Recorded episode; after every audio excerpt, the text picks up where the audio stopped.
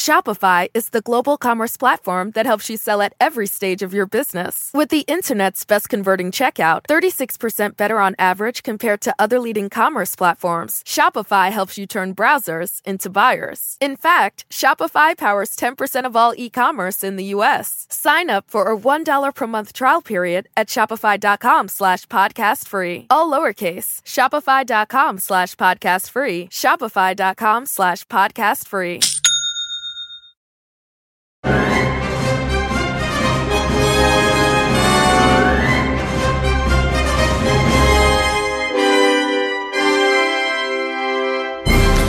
Welcome to Meet the Press Now. I am Chuck Todd. We are, of course, unpacking all the breaking news from the last hour or so ago as a federal judge has just unsealed the search warrant from the FBI search of former President Trump's Mar-a-Lago residence. It appears to show that a cache of highly sensitive information was indeed obtained by federal agents earlier this week, which means potentially some very real legal exposure for the former president. According to the list of property seized by authorities, agents removed 20 boxes from the former president's home, including 11 sets of classified documents that included four sets of top secret documents, the highest classification, three sets of secret documents, the next level, and three sets of confidential documents, another level down, and various other classified material. The potential statute violations on the search warrant include a potential violation of the Espionage Act, according to the Justice Department. So, let all this sink in for a second. The search warrant shows that the former president of the United States is now under investigation for potential violation of the Espionage Act. The list of items seized also mention items like binders, photos, a handwritten note, Roger Stone's grant of clemency, and oddly enough, information about, quote, the president of France. Big question, of course, what exactly was in this classified material? The Washington Post is citing sources as saying that agents were looking for nuclear documents, among other things. No word if they found them or not. And the New York Times is reporting that investigators are concerned about material the government calls special access programs. That's a designation typically used for the among the highest classified government operations or capabilities that there is. Now, as for how the investigators were aware of these documents' potential presence at Mar-a-Lago, NBC News has confirmed that, quote, someone familiar with the stored papers at the president's Florida residence gave a tip to authorities about the presence of classified documents that former President Trump and his lawyers had not turned over following a meeting with authorities earlier this year. Now, the former president responded after the search warrant came out this afternoon, claiming that the sensitive documents in question were declassified and saying authorities could have had them without a search, which of course does not match up with our timeline. Those are just his latest comments on this search. Some others over the last 24 hours include floating various conspiracy theories that include that the FBI could have planted evidence at Mar-a-Lago, suggesting without evidence and against provable facts that somehow former President Barack Obama retained classified nuclear documents after his presidency. All, of that has already been debunked. Some Republicans, especially the, the Trump allies, are still circling the wagons around their party leader while continuing to attack the Justice Department. That said, a chorus of Trump defenders is not as loud today as it was earlier this week. In fact, a New York Times report to keep in mind from yesterday, some senior Republicans have been warned by allies of Mr. Trump not to continue to be as aggressive in criticizing the Justice Department and the FBI over this matter because it is possible that more damaging information about Mr. Trump related to the search will eventually become public. So let's unpack as much of this as we can convey. With us now, our Justice and Intelligence correspondent Ken Dilanian, our national political reporter, Marc Caputo, who obtained, uh, first obtained the search warrant for NBC News. Also with us is former federal prosecutor and NBC legal analyst Carol Lam. We also have the New York Times Washington investigative correspondent Mark Mazzetti. So, Ken, uh, let's go through this. And I, I do think it's important to note that the first reports over the last hour or so clearly came where it was Donald Trump's legal team getting this out there first. In fact, some outlets friendlier to him seemed to get it before anybody else did. Now we're getting the government's official release. So I just want to start off at the top, Ken. Is there any difference in what we saw get circulated about two hours ago and what the government officially released just a few minutes ago? Not that we can tell, Chuck, and hats off to Marc Caputo for mm-hmm. getting this for us before the government release. Um, no, no, it's it, it, appears to all line up. It's not a very complicated document, other than the statutes that the lawyers know better than the rest of us. Um, but you know, it's it's uh, it's just remarkable on so many levels, as you laid out very well.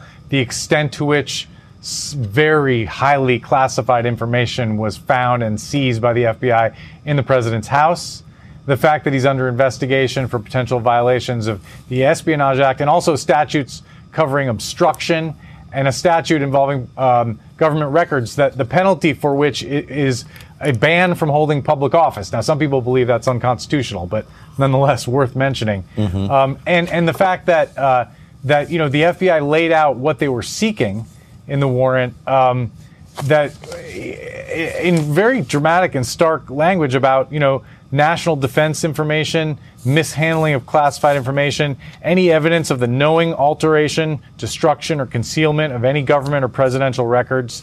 So, I mean, look, th- we don't have the affidavit, obviously, so we don't have the really juicy stuff. We don't have the FBI's explanation of why they conducted this search uh, and exactly what evidence mm-hmm. they have that a crime was committed uh, and other aspects of their investigation. But we, we certainly have a case here that that this is a very serious matter, that the president, yeah. former president of the United States, took home a bunch of documents he shouldn't have had. Other presidents uh, just didn't do this. In fact, when they wrote memoirs and they, and they, needed to access classified records, they went to sensitive compartmented facilities. They went to military bases. Trump took this stuff home. All right, let me go through a few of the specifics with you, Ken, to see if you can shed a little more light on these definitions. So, in the contents, four sets of quote top secret documents. Top secret is is the basically the highest level classification level we have. Um, the definition, according to our friends at Cornell University, with that is that the leaking of that stuff would be exceptionally grave. Do you have an example of what falls into top secret? It's hard because honestly, you know, you know that I covered the intelligence community for many mm-hmm. years. Almost all the really important secrets seem to be top, T, one one level up. Not really one level up, but the designation top secret SCI. Okay, i the there was. All right, let me let's pause there a minute. I'm glad you brought that up because there was one set of documents that were in this list that were were were TS SCI. That is the absolute highest classification. What does that mean? It's not actually a, a level of classification. It's a designation uh, given to top secret documents that are so sensitive that it's compartmented, meaning that only the people who absolutely need to know are read in. So we're talking about, you know, who the CIA sources are in the Kremlin or NSA transcripts of conversations among the Chinese leaders. So the most sensitive, the most hard target intelligence that the U.S. is collecting, and and uh, you know. Talk about exceptional. I don't know if there's words that are stronger than exceptionally grave, but mm-hmm. those are the secrets that the U.S. really, really wants to protect. All right. Uh, let me ask you this. When is the next time we should expect to potentially learn more in a in a formal fashion from the government? For instance, are we going to see the? Is there any way we'll see the affidavit um, other than the government deciding to release it at some point? So, Chuck, this is the big question surrounding this whole matter, in my view. Well, first of all, I should add NBC News is among a group of news mm-hmm. organizations that's asking the judge to unseal the warrant. Uh, but uh, generally, that's a pretty tough road to hoe there when the ju- when the government is saying we're trying to protect sensitive information. But to your larger question, so this could go a number of different ways. It's possible that this was just about the government wanting to get its documents back, and right. now they have them, and that's the end. And some people would argue if that's all it is, perhaps the Justice Department overreached, given the firestorm that erupted, given the polls showing that 40% of Americans think mm-hmm. that this this search, you know, was inappropriate. But you know, the, we, the fact that we don't have the affidavit, that they didn't move to unseal it, suggests to a lot of people that there's more to this. And that there are questions about why did he have these documents and what was he doing with them? And are there other potential crimes that they're looking into? Mm-hmm. Uh, that's the other extreme. The middle ground is kind of are they going to charge a case involving the documents? Are they, going to potentially charge Donald right. Trump or people around him with mishandling the documents? If that happens, then we will see more filings and we eventually will see the affidavit if there's ever a trial. Okay. Marc Caputo, I know you've been uh, talking with your Trump sources on this. Um, they decided to go ahead and comply and essentially say, okay, let's release this. Um, can you explain, number one, how they make the case that they were already declassified, and why did they just wait till today to say that? You know, uh, there's there's some inattentive listeners, so I need to be very clear that I am saying what the Trump people say and what some legal scholars say. This is not my opinion of the law. I'm not a lawyer. Mm-hmm. Their position is this: the president is the supreme executive. Indeed, it essentially says that in the Constitution. And any classification matters are ultimately decided by the executive branch, by his administration. And therefore, as the supreme executive in the executive branch, he doesn't need to follow rules for declassification according to their legal understanding. Mm-hmm. He doesn't need to ask permission. He doesn't need to talk to subordinates or fill out forms. He can merely say, This is declassified, and it automatically becomes declassified. So, in the Trump defense, if indeed they do need to mm-hmm. mount a defense. It's that all of the documents Donald Trump took, they say, he declassified by fiat. In some cases, they might even argue he declassified it in his head. That's going to be quite an argument to make, but we'll see. Uh, because, again, as the supreme executive, he had the power to do it. Uh, now, as Ken said, we've never had a president like Donald Trump, and certainly never had a president who got his house raided by the FBI. Right. So this has never been tested in court. And if he does get charged, a right. big if, and it does go uh, to court, the question is: Is a judge going to allow this kind of novel legal proceeding right. to continue? And then what ultimately would the U.S. Supreme Court decide? Because one thing we know about Donald Trump, right. he will appeal and appeal and appeal until it gets to the highest court. And it just so happens the Supreme Court is controlled by conservatives. Right. No, he wants to, he, he believes in exhausting that. Let me ask you this, Mark Marc Caputo. Did one of the, when the president's statement, he said they could have had these documents if they asked. It's my understanding that the Justice Department asked nicely, then they asked with a subpoena, and then they just went down there and took it. Um, do they have an explanation as to why they didn't comply with a subpoena for two months? Well, the best explanation actually might line up with Occam's razor, where the simplest explanation is the likeliest, which is that Donald Trump is totally disorganized and impulsive, and they just shove things in boxes hither and yon and willy nilly. And therefore, he didn't quite know what was in it or in them. Now, on the other hand, it's kind of hard to understand that because there was at least one point in June when where officials came down mm-hmm and monitored one of the Trump lawyers as he apparently went through every box, or what we've been told was every box, showing the various documents. Yet we now know that when the feds came back, they yeah. found at least 39 other items and maybe 20 or so boxes. Carol Lam, you were telling us, I know you were telling us a little bit earlier off camera, you've, you've dealt with cases that have to do with mishandling of classified documents. Walk us through when you see this trove that was discovered, what's the first thing that comes to mind for you? Yeah, let me let me point out something in looking over the search warrant now that has just been released. Um, none of the three statutes that are mentioned there, none of the three laws that they're investigating actually require that the documents be classified. So I think what's happening here is that the Department of Justice anticipated this reaction from the president's attorneys that, oh, he declassified these documents as he walked out the door of the presidency.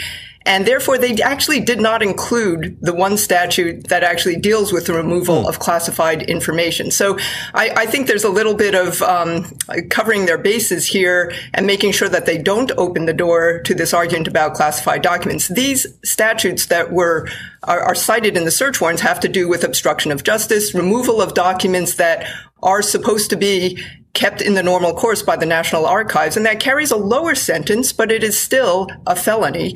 Um, and it, it, has to do with interfering with obstruction of, of justice and obstructing a federal inves- investigation, which one has to assume has to do with the back and forth that's been going on with the Justice Department over the past nine months or so. So I think that's what's happening in the search warrant itself. Um, the difference between dealing with a, for example, obtaining documents by subpoena and obtaining them by search warrants, there are benefits and uh, and lack of benefits to both approaches, right? Mm-hmm. If you if you subpoena somebody for documents, you sort of get an unwrapped present, right? There have been a lot of attorneys' hands on those documents, and they've they've categorized them the way they want to categorize them. They may say, "Oh, this document's not relevant," or "This document is privileged, and therefore we're not going to give it to you." You don't have that if you do a search warrant the agents get to go in. They have the element of some surprise. Mm-hmm. Um, but the result is things are a little disorganized, right? They don't know how the documents are kept. And so they're, they're having to look through file cabinets and, and drawers and things like that. But it enables them to know the context of, of how documents are kept. So in other words, you'll see photo albums were taken, and I think the, the Trump allies have already made fun of that. Oh, they're taking, they're taking photo albums. But there might be one photo in that album that is very significant. And the agents would be reasonably allowed to take the whole album to show gotcha. the context in which, in which that is being held. And you can imagine in some contexts, whether the document is in somebody's top drawer uh, might might make a difference. So so that those are important contexts that you pick up by using a search warrant instead of a subpoena. Mark Mazzetti, you wrote a very, I thought, a very smart uh, news analysis piece today in the Times that talked about this sort of.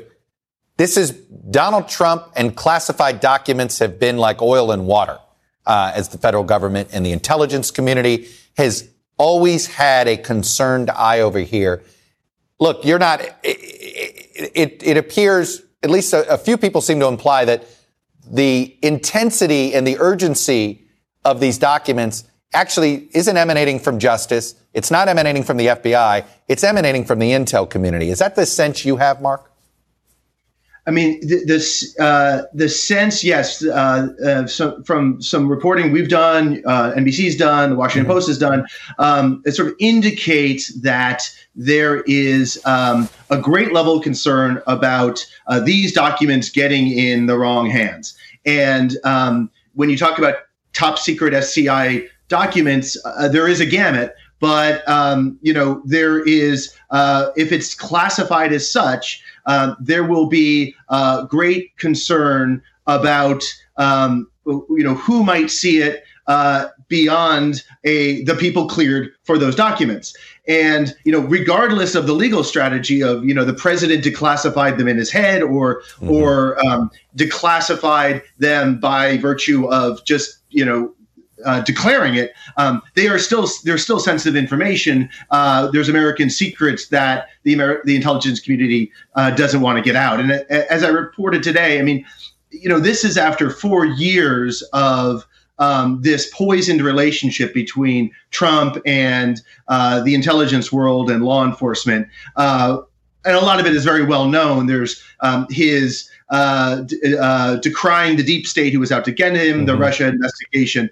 Um, and I said, sort of after four years, um, in, in, in, a way, the least surprising thing Donald Trump did was just haul a bunch of documents with him on his way out the door. Um, but that doesn't make it uh, any less serious. It's quite, it is quite serious, and and and that's what we're seeing uh, in the FBI action. And and as Ken said, um, really. Uh, what we what we will need to know yeah. is just exactly what was what was taken. And and that's going to i think sort of tell the end of the story. And look i you know without and again the washington post is it reported about the idea they were looking for some documents that that that were nuclear in nature but they there was no more specific than that. But mark it's my understanding right the president cannot declassify things about our nuclear program but we just don't know what what that is correct well, right. I mean, we don't know the nature of any uh, nuclear material, whether it's something about the U.S. nuclear program, whether it's something about another country's mm-hmm. efforts to build a nuclear weapon, uh, or American programs to sabotage other countries' nuclear programs. I mean, that is a very, very wide category. There are things, yes, the president can't just declassify. And so, um, you know, the, the, the detail, I mean, the, things are put into special access programs and in these compartments for a reason. Uh, obviously, uh, some of the coin of the realm here can be human sources, can be means of collection. Mm-hmm. And if uh, that is detailed, those things are detailed in these documents, those are things that the government is going to be most concerned about getting out into the public. And as we know, um, them sitting in Mar-a-Lago mm-hmm. uh, is, uh, you know, kind of a, um, you know, it's a big, it's a, it's a big counterintelligence trap uh, for who, whichever spy services wanted to get after them. Well, given, look, I, you know, there's there's any number of international um, frenemies of the United States that could make their way to South Florida, and I know that that was a concern with some. Carol, uh, the Espionage Act. Um, it, it, you invoke that when what? When, when there's fear that secrets are being sold or simply mishandled? Yeah, that that's an alarming statute that I was a little surprised to see listed in the search warrant because it actually requires that the that the material be taken with intent to cause injury to the United States or to give advantage to a foreign country that goes straight to intent. And, uh, you know, this isn't, that, that implies something beyond the reckless or, uh, benign removal of, or this mistaken is not Sandy removal Berger. of documents. This is not Sandy Berger taking documents from the archives and shoving it in his pants. This is a yeah, different that, level, correct? The Espionage Act? That, that's right. And it, it, carries a much higher sentence. It carries a, a 10 year sentence. And I, am I'm, I'm surprised to see that because it does suggest that somebody has information at the FBI that at some at some point yeah. along the way in this investigation, they came into some information that there was some intent to keep this information uh, for reasons that are not going to benefit the United States. Carol, do you assume that they that there's an active criminal investigation of the former president of the United States? I mean, if that's what they put on the on the search warrant, is this not? Do we not connect that dots, even if they won't ever confirm it? So I'm going to be careful here because I don't want to suggest something that may uh, turn out not to have any uh, anything in reason. But uh, you know, the president's residence was searched. These documents were in his possession and presumably taken at his direction and presumably not turned over to the National Archives or DOJ or the FBI in all these intervening months.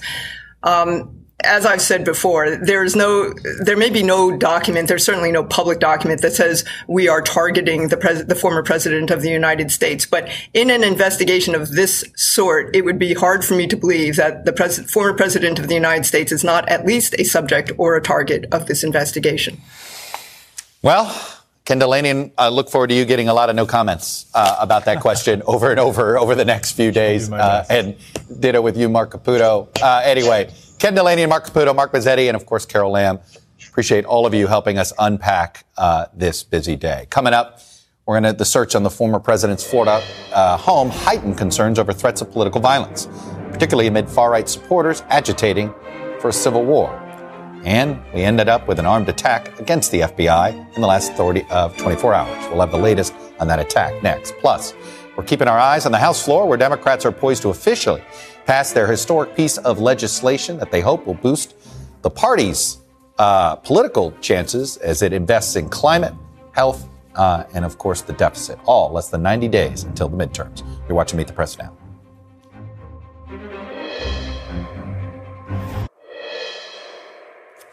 Welcome back. As we learn more about the warrant used to search Mar-a-Lago, we're also learning more about the man who fired a nail gun at the FBI building in Ohio, an attack that came hours after the FBI's director warned of increased threats to federal agents because of the Mar-a-Lago search and the heated rhetoric that emanated from the former president and his allies. According to people familiar with the investigation, that man uh, was actually at the Capitol on January 6th, although it's not clear if he actually entered the Capitol that day. He also posted several times on the former president's preferred social media platform that they, that they call Truth Social in the days since the FBI searched Mar-a-Lago. Well, and in those posts, minutes, including one that was minutes before the incident in which he appeared to have posted his plan to try and enter the FBI building, police shot and killed the suspect after a standoff at some point yesterday. Officials say he raised a gun and that's when officers opened fire. So for more on this gentleman and all of this rhetoric and all of these threats, I'm joined by Ben Collins, who covers disinformation, extremism on the internet for NBC News. Also with me is Clint Watts. He's the former FBI special agent uh, who is now an NBC News national security analyst who specializes in surfacing these domestic threats as well. So, Ben, let me start with you. Uh, the, probably the scariest thing about this is, you know, you, you sort of watched this whole thing unfold in real time just you just didn't realize in the moment you may have already been tracking the guy who eventually would attack the FBI.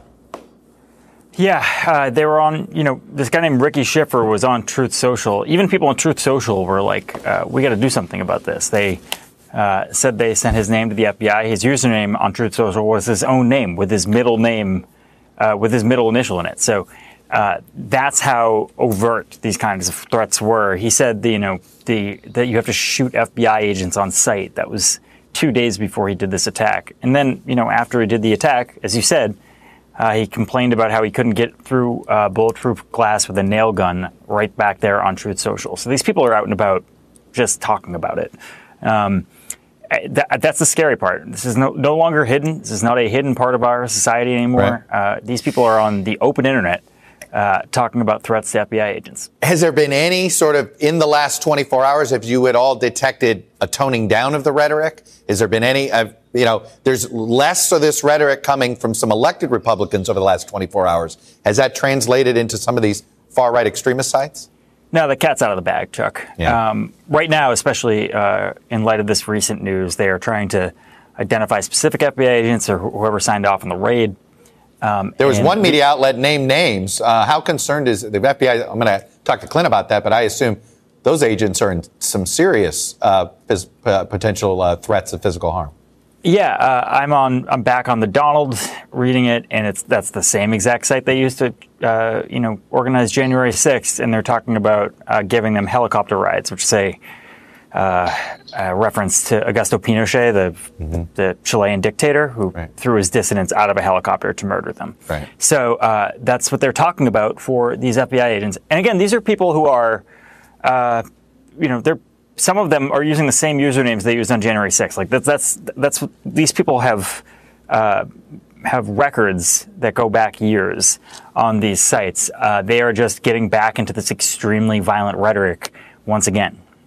And Collins, I know you are, speaking of extremely busy, you've been extremely busy, uh, and I know you've got some more reporting to do. I appreciate that. So let me move the conversation over to Clint. All right. So walk me through what the FBI is doing now.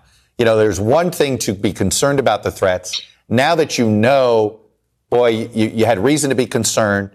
This was an in plain sight threat, right? There didn't take a lot of, it, and sometimes those probably shock uh, law enforcement officials the most when, when people are this obvious about what they're going to do and then do it. What's the FBI doing right now to protect these agents? Yeah, I think Chuck, the the question that never got answered after January 6th is what is the FBI allowed to watch on social media? You probably remember the hearings. They had Director Wray out there, uh, uh, Assistant Director Sanborn. They were both out there at different times talking about what they see on social media and what they're allowed to, and they kind of pushed Congress on, and there was no answer. Uh, again, unless there's an open investigation uh, out in the open, you can't just surveil social media to look for tips and leads. You have to wait for it to come into the FBI or come into the Department of Homeland Security. And that's a reactive footprint. So think about it when they're going to do this raid at Mar-a-Lago, this is a natural sort of thing that happens today, which is they do something that is according to the law based on evidence. They go through legal procedures, but now they are the targets. And this is that stochastic terrorism that you and I have talked about several times which is if a person with an outsized influence, a political leader, points to different targets, the target is known, but the perpetrator is not. Someone else will take this up. They'll take up this cause, and we saw this in Cincinnati, and I would think we can likely see this again. One tends to inspire another. And I think that's where the real danger is. Is you know you got FBI agents who are already in a dangerous job. Right now, their their job has just gotten a lot more dangerous. So, Clint, I understand this fear of sort of surveilling American citizens, but is there a the way the FBI is able to track potential international terrorist suspects that happen to be uh, in the homeland, um, essentially they almost they you know some would say they entrap these folks into breaking a law and then they're able to to get there. Is there is there a right. way that the FBI can investigate some of these threats that way? Uh, I think so, Chuck. Uh, what we've not done is create a domestic terrorism law or regulation or a system by which to handle domestic terrorist threats. So, in the international space, it's very straightforward. If you have Osama bin Laden as your avatar or Anwar al-Awlaki, mm-hmm. uh, that's a tip or a lead. You know that someone might call in. It would probably be looked into as an assessment. There is no such thing in in the domestic space because we don't designate groups as terrorists and we don't designate individuals as domestic terrorists. And when we can't connect those groups, let's say a militia group or some sort of uh, stochastic aligned ideological threat, it makes it very hard to be preemptive. So we could build a system like that. I think Director Wray could probably build some thresholds on a number of investigation and cases to create justification for preliminary inquiry. For example, an individual is at January 6th and then they threaten to kill an FBI agent on social media, that would seem to be probable cause to start a preliminary inquiry into that individual. Uh, let me just go back specifically. What some of these FBI agent names were uh, released to the public today by one one uh, one uh, news organization. Uh, that suddenly makes them targets. I mean, it, you know, the FBI is brought in to help protect other people. Who protects the FBI? Yeah, it's a good question. It, really, they need a force probably 50% larger just to protect themselves. I think that's the big challenge. They're very busy in these investigations. A normal caseload, it, it is dozens sometimes for each agent, and they last for years. So they don't have time to really scour the internet or look out for themselves in a force protection manner, which we do do, by the way, in like the Department of Defense or other larger organizations.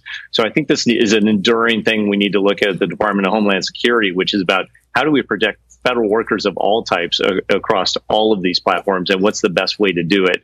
And for some reason we have just stopped ourselves from doing that and partly i think that's because it's the elected officials sowing the conspiracies and making the false claims that are really endangering the lives of federal officials at this point. Well what you're talking about you know giving the fbi some enhanced power on domestic terrorism we see you know there's some fear by some elected officials that somehow that that's going to come across as if they're attacking their own their own supporters. Uh, and there's certainly on the right, there's been some fear of that.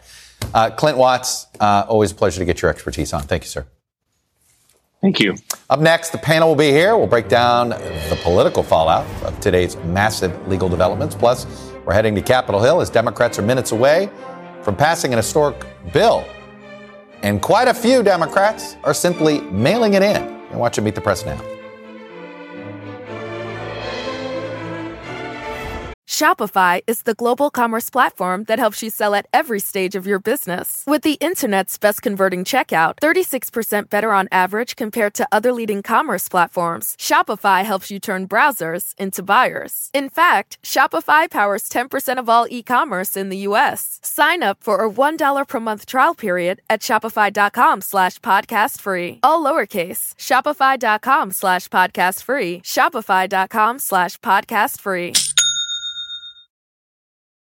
Join Hoda Kotb for a brand new season of her podcast, Making Space.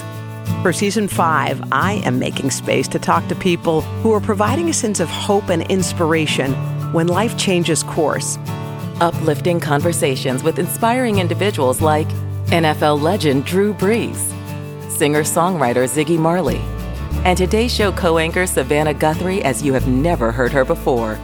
I found faith more viscerally not because the bad thing didn't happen, but because it did. I promise you, like me, will leave these conversations with some wisdom for your own journey, empowered and inspired to make space in your own life. New episodes of Making Space with Hoda Kotb are released every Wednesday. Listen now wherever you get your podcasts. Welcome back. You are looking at live pictures of the House floor. You will be looking at it, which is still debating as it is now, uh, likely just moments away from voting on what Democrats are calling the Inflation Reduction Act. It's really a bill that is about climate, uh, taxes, health care, prescription drugs. Uh, the vote follows the Senate's 5150 party line vote on Sunday, with Vice President Harris stepping in as a tiebreaker. Notably, much of the voting will be done via proxy, with more than a third of the House not on the floor at all. So joining me now, our Capitol Hill correspondent, Ali Vitale. And Ali, I want to start there. I understand if Republican House members are like, I'm not coming in for a day for something I'm not for. Yeah. But I'm stunned by the number of Democrats that are not coming in for what is, again, suppo- it is an historic achievement for this Congress, and it may be their biggest achievement in a decade. Yeah, and they'll cop to the fact too, Chuck, that this is a milestone moment for them. And so they can still campaign on something that they didn't physically vote for. But at the same time, it does revive the idea of proxy voting and whether or not it's something that you can ever, A, wind back because members have gotten habituated to not having to come in, but then also whether it's actually good for the process when members don't actually have to vote themselves on something. They can just send an emissary who happens to live a little closer to Washington to do it. And what's interesting here, Ali, is that I guess it allows some progressive Democrats who don't want to go on the House floor to defend it. I guess they don't have to speak today. And I've noticed it is a lot of progressives who decided not to make the trip. Yeah, and, and, you can read into that what you will, right? Mm-hmm. Whether or not it's distance or whether or not it's the fact that this is not the bill that they would have dreamed up. But at the same time, when you see frontliners and progressives yeah. alike marching in lockstep towards voting for this, it gives you a sense of where Democrats are on this bill, which I've always referenced as like the artist formerly known as Build Back Better, right. which is like it's smaller and whittled down, but success is success. So at this point, they just want what they can get. You're watching this debate because that's what you have to do today. Is there any yeah. is there any man bite dog any man bite dog moments on the on the House floor tonight? No, not really, but we were watching Kevin McCarthy pretty closely just a few minutes before I came to air with you. He had a very large binder behind him, and the last time we saw Kevin McCarthy get on the floor and use his magic minutes during oh. a similar vote like this, yeah. we were a little bit concerned about, well, what might he be doing? He talked for just shy of an hour, so yeah, it slowed the process down. And we did just get, in the last few seconds before I came on the air with you, an alert from Leader Hoyer's office, who you see there talking on the floor, urging members to stay on the floor, saying the vote could happen between 4:45 and 5 o'clock. So we'll see if that's the schedule that they stay on. But again, it's Friday, it's recess. A lot yeah. of the ones who came back would like to make this as quick as possible because at this point, Chuck, it's passing. It's just a point. It's just a question at this point of like when. So we're not going to see the McCarthy buster if you will. Uh, don't Again, call it a filibuster so. uh, because it is what they have on the House floor, but he has his ability to do that. Ali Vitale, uh, thank you. But before you go, before viewers let you go, realize she's the author of a brand new book called Electable. Go pre order it now. Uh, and, and uh, so that you can read it the first day it's available. Congratulations on that, Ali. Thank you, Chuck. I All appreciate right. it. Let's turn back to the other big news we are following the unsealing of the search warrant of Mar a Lago. As we said earlier this week, these are not normal times, and nothing about the Department of Justice search of the former president's home is normal. And David Brooks wrote this in today's New York Times. In a normal society, when politicians get investigated or charged, it hurts them politically. But that no longer applies to the GOP. The judicial system may be colliding with the political system in an unprecedented way. So, joined now by my panel, Betsy Woodruff Swan, national correspondent at Politico and an NBC News contributor, Eugene Robinson, uh, columnist at the Washington Post and an NBC News political analyst, and Matt Gorman, Republican strategist and former NRCC communications director. So, Betsy, let me start with sort of this larger question here, right? Can our political system and legal system live together long enough without crashing the car? That's a great question. What we know is that there's been a huge sea change among Republican primary voters and the Republican base when it comes to the perception of federal law enforcement. Mm-hmm. And this is perhaps one of the likely to be one of one of the more enduring legacies of the Trump era is that a massive swath of Republican voters has been completely disabused of confidence that the FBI. By the way, and this will take decades to change. Yes. You know, in the 70s, it was the Democrats that were absolutely skeptical of the CIA and the FBI and, and to sort of this will be a sea change that lasts. This enduring hostility also, we've seen how this goes with the Bureau of Alcohol, Tobacco and Firearms, ATF, which became very politically electric in the 90s because of enforcement actions that mm-hmm. they took then. Conspiracy theories, lack of faith, danger to ATF agents still persist in ways that people within ATF, which is a sister uh, agency of the FBI, are acutely aware of to this day, which affects their ability to safely do their job. I think what we're going to see happening over the next 10, 20 years is a similar level of conspiracy fueled hostility toward the FBI that will have real world consequences. Matt Gorman, um, before I get to you, I want to remind people that there were certain Republicans that were warning the country about Donald Trump and about concerns having to do with this. And they were all Republicans at the time. They're still Republicans today. Um, let me play a clip. I'm going to tell you what I really think of Donald Trump. This man is a pathological liar. He doesn't know the difference between truth and lies. He lies practically every word that comes out of his mouth. And in a pattern that I think is straight out of a psychology textbook, his response is to accuse everybody else of lying. This is the most important government job on the planet. We're about to turn over the conservative movement to a person that has no ideas of any substance on the important issues, the nuclear codes of the United States, to an erratic individual. Yeah. And the conservative movement Okay, to someone who has spent a career sticking it to working people. Now, would you want to give him the nuclear codes if he had a bad day? Maybe he'd put him on the internet. Look, Matt, it's one of these reminders that when you were wondering, did anybody warn anybody about Donald Trump? Yeah, the first people to warn were Republicans. I have noticed in the last 24 hours, it seems as if there are some Republicans that are going, hmm, maybe I got out there too quickly. Brings you back to a time when I had hair back in 2015, Oh, yeah, I know that. 2016. Yeah. no, you're right. And uh, it, it certainly, you're seeing more of a measured response from Republicans. If you can not say anything, don't say anything. Don't get out over your skis on this right now because there's so much more that we don't know. And to your point about the, the Brooks piece, it's not even about, it- it's going even further. The legal and political uh, parts colliding. When would you ever have a political candidate who's a subject of investigation re- release the information himself that like whether it's Scott Perry with the phone or Trump that he got confirming that he got searched. It's wild. The mm-hmm. precedents are wild. Yeah. Well, it's just weird for me. Um, back when I had hair, the way the Republicans sound today is the way the Weather Underground sounded back in the day. Great. I point. mean, You're you know, right. the FBI are a bunch of pigs, Yes. man. You know, You're right. This is Weather Underground. You're not wrong. It's the it- same it is thing. insane. Jane Fonda's probably going, wait a minute. Exactly. what? Wait a minute. Took, took my line. Uh, so, look, you asked, uh, oh, can can they not crash the cars together? The cars are crashing, Yeah. right? The crash is ongoing. The question is, you know, what's the what's the outcome going to be? You know, which which is, you know, are we going to uphold the rule of law? Or not? I mean, that's that's kind of and and, and at what price? I at also- what price?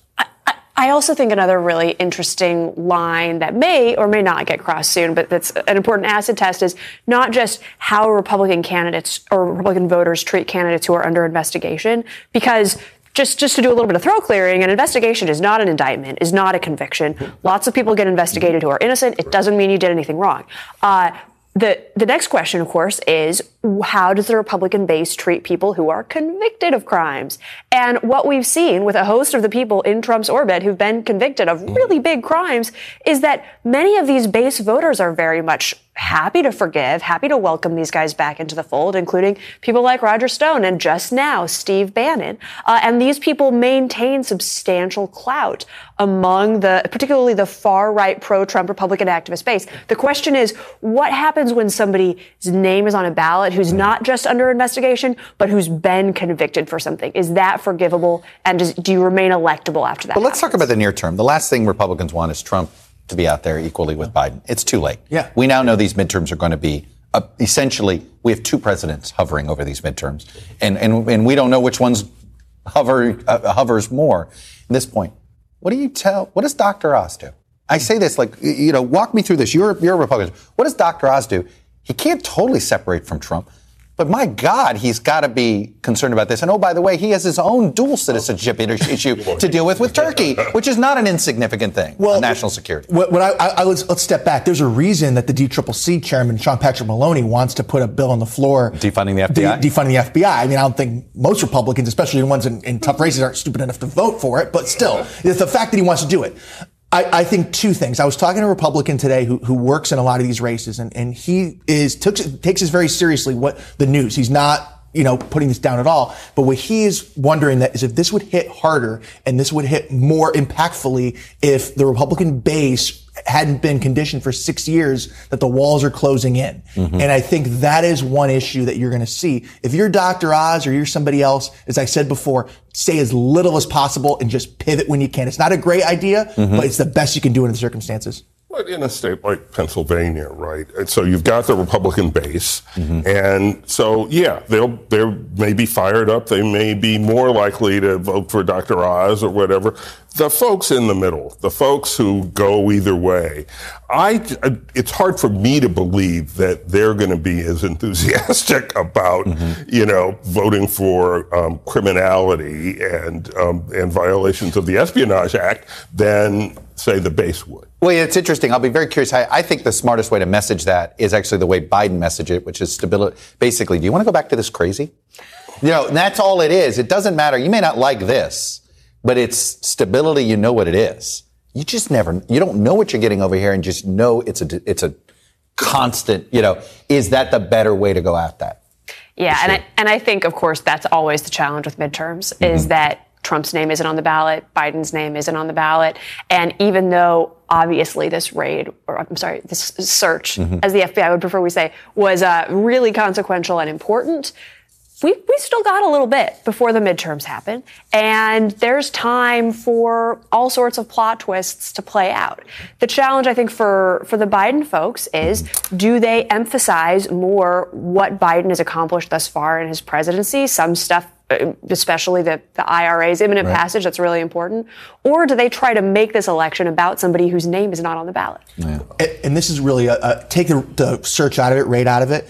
Uh, this is a pivot point right now. Polls are tightening. The generic ballot isn't where it was in terms of favor of Republicans, say three months ago. So where they choose to go, both sides, is going to be really consequential right now. The Republicans don't have the advantage they did three months ago. But both bases seem more engaged than ever. Well, yeah, and that to me that, is why I think, think, these midterms are totally scrambled. Exactly, and I think that's just ratcheting up on oh, both sides. Yeah, Absolutely, and the more the more Trump gets involved, the more the Democratic base is going to mm-hmm. get involved. It's uh, it, that that's just inevitable. But Bets is right that yes, there could be plot twists. We don't know um, all that could happen in investigations of Trump uh, and, and people around Trump between now and then. Well, this goes to Betsy, the most amazing um, blind, blind uh, semi quote, I guess you could call it, it was more of a paraphrase in the Times where it said, People close to Trump are warning his allies, be careful. I mean, it's just like, I mean, that was astonishing.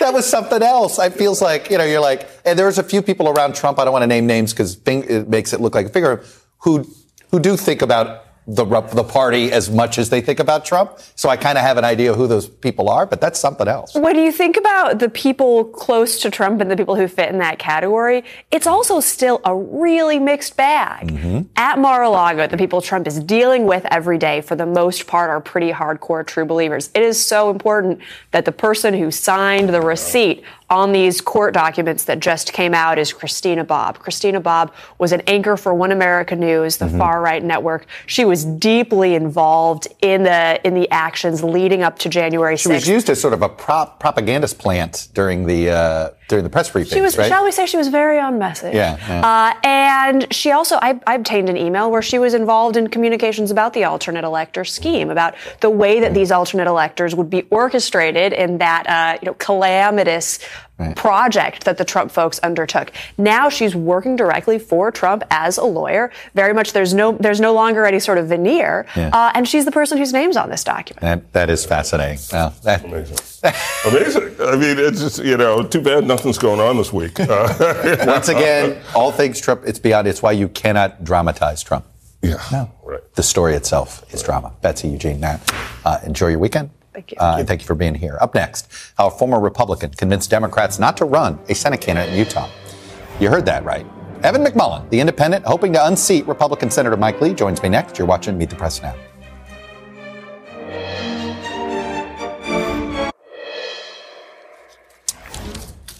Welcome back. One of the more intriguing U.S. Senate races developing in Utah is the one between where Mike Lee is seeking reelection, the Republican senator, and he's going to be facing off not against a Democrat, but an independent. It's Evan McMullin. And what's most fascinating about this race is Evan McMullin and Mike Lee have both voted for each other as recently as 2016. When Mike Lee did not support Donald Trump, he voted for Evan McMullin, who was on the ballot. Uh, and of course, Mike Lee was also running for reelection as United States Senator. And I, uh, I believe uh, in a previous podcast that uh, Mr. McMullin told me that yes, he voted for his reelection. And now he's a candidate. They are two candidates running against each other. And Evan McMullin joins me now. Uh, Mr. McMullin, welcome back uh, to Meet the Press. Great to be with you, Chuck. Thanks for having me. So let me start first with your background is in intelligence. You worked at the CIA. And look, I, you've, you've, I'm sure you're sort of keeping up with what happened. I'm not asking you about specifics here, but explain to me the intel, because a lot of sources that we've talked to indicate that this isn't the National Archives that are feeling the urgency of securing these documents, that it's really likely coming from CIA or DOD. What does that tell you, the urgency that they feel about securing these documents? Well, it's just it, it it's shocking. I mean, nothing that Trump does is, is truly shocking, I guess, because it's just there's there's it's just a bottomless pit of recklessness and self interest and betrayal. Uh, but the fact that he took highly classified documents from the White House, uh, stole, I believe, would not be an inappropriate word, illegally removed highly classified documents and took them home to store in his basement is still shocking. A president of the United States violating our national security in that way for a purpose, by the way. We don't know what that purpose was. We can only speculate, and I, I won't go so far as to speculate. But there was a purpose. He had a purpose in doing this. And that is what's truly alarming. And that's why I think now we're seeing the news that he's being investigated under the Espionage Act, which is, again, truly, it's, it's hard to imagine that, that, again, we find ourselves in such a place in American history, but here we are. Right. That the United States of America would have, a, would have to investigate a former president uh, under the Espionage Act. Um, let me ask you this. Six years ago, you were basically a supporter of Mike Lee. Now you're not only not a supporter, you're running against him. Um, how did he lose your confidence and your support? Well, I'll say I have to correct the record on that. I know I have told you in the past that I voted for Mike Lee, but then I, after we talked, I thought back on that. And actually, in 2016, I had been working in Congress and, and so voted in D.C. So I wasn't able to vote uh, in in the Utah election in that case. But I probably would have voted for Mike Lee at that point. Uh, he was still, uh, you know, you know, w- I wouldn't say I've agreed with his approach to to his time in the Senate uh, in many ways, shutting down the government, et cetera. Uh, but I probably would have voted for him. He certainly stood his ground early on against the rise of, of the far right at that time, and, and I certainly respected that. You know, he encouraged me to to run against Trump before I got into the race. Uh, we had a, a, long conversation about what I was planning to do before I did it. Uh, but after Trump won the the election, he I think saw opportunity in getting on board with the far right and with Trump, and and he pursued that uh, to the point that he became one of Trump's major allies, mm-hmm. major loyalists, even a sycophant, to the point of trying to help Trump remain in power despite it's serious and, and Mike betrayed his oath to the Constitution when he did that, when he urged the White House to find fake electors in, in swing states. Uh, you are, like I said, the Democratic Party decided not to nominate somebody, and essentially they're behind your candidacy. You have pledged that you are not going to caucus with either party. How do you think you can best represent Utah and not be a member of either caucus? By doing exactly that. I mean, look, it's it's it's very clear, I think, to all Americans at this point that senators who act with greater independence and representation of their constituents, willing to stand up to party bosses, willing to stand up to to special interest groups and and PACs, and just do the right thing for people they and specifically for their constituents they have the most influence in the chamber those more independent acting senators are the most influential people, not only in the Senate, I would say, but in Washington, second to the president himself. That is the opportunity that Utah has. We get nothing out of Senator Lee. He's the least productive senator in the chamber, having yeah. only passed four bills that he's introduced into law. And we can do a lot better. We can have the most important or one of the most important votes in the Senate uh, by winning this way, by replacing Mike Lee. And I know we'll do a tremendous amount of good with it for our state, but also for the country. So it sounds like what you're saying is Joe Manchin and Kyrsten Sinema are your Joe Manchin, Kyrsten Sinema, Lisa Murkowski, that they're in some ways, they're the 50th vote in either side. They're your model. That's how you get more attention for your state? Nobody writes an important bill in the Senate and asks, what does Senator Lee think about this? It's a question that never gets asked because it doesn't matter. Mike Lee will vote no. And he won't be a constructive part of the conversation. Senator Romney, Senator Murkowski, uh, yes, Senator Manchin, Jon Tester. You know, these are, and, and others you mentioned, these are senators who are in the room where it happens. They engage, they offer alternatives when they don't like what's being proposed. They get more for their states as a result. That is the approach we need to take. We should have two senators, every state should. It takes that approach to governance. I have to say, Evan McMullin, I've rarely heard a senator make that case, but I think it's a smart case. It's certainly one that hasn't been made in a while back in the day. It's like, hey, what's in the best interest of the state? You know, make sure your vote is up for grabs. Anyway, a fascinating uh, position, Mr. McMullin. I'm running out of time. We'll be watching your race very closely. Thanks for coming on, sharing your views. Thank you, Chuck.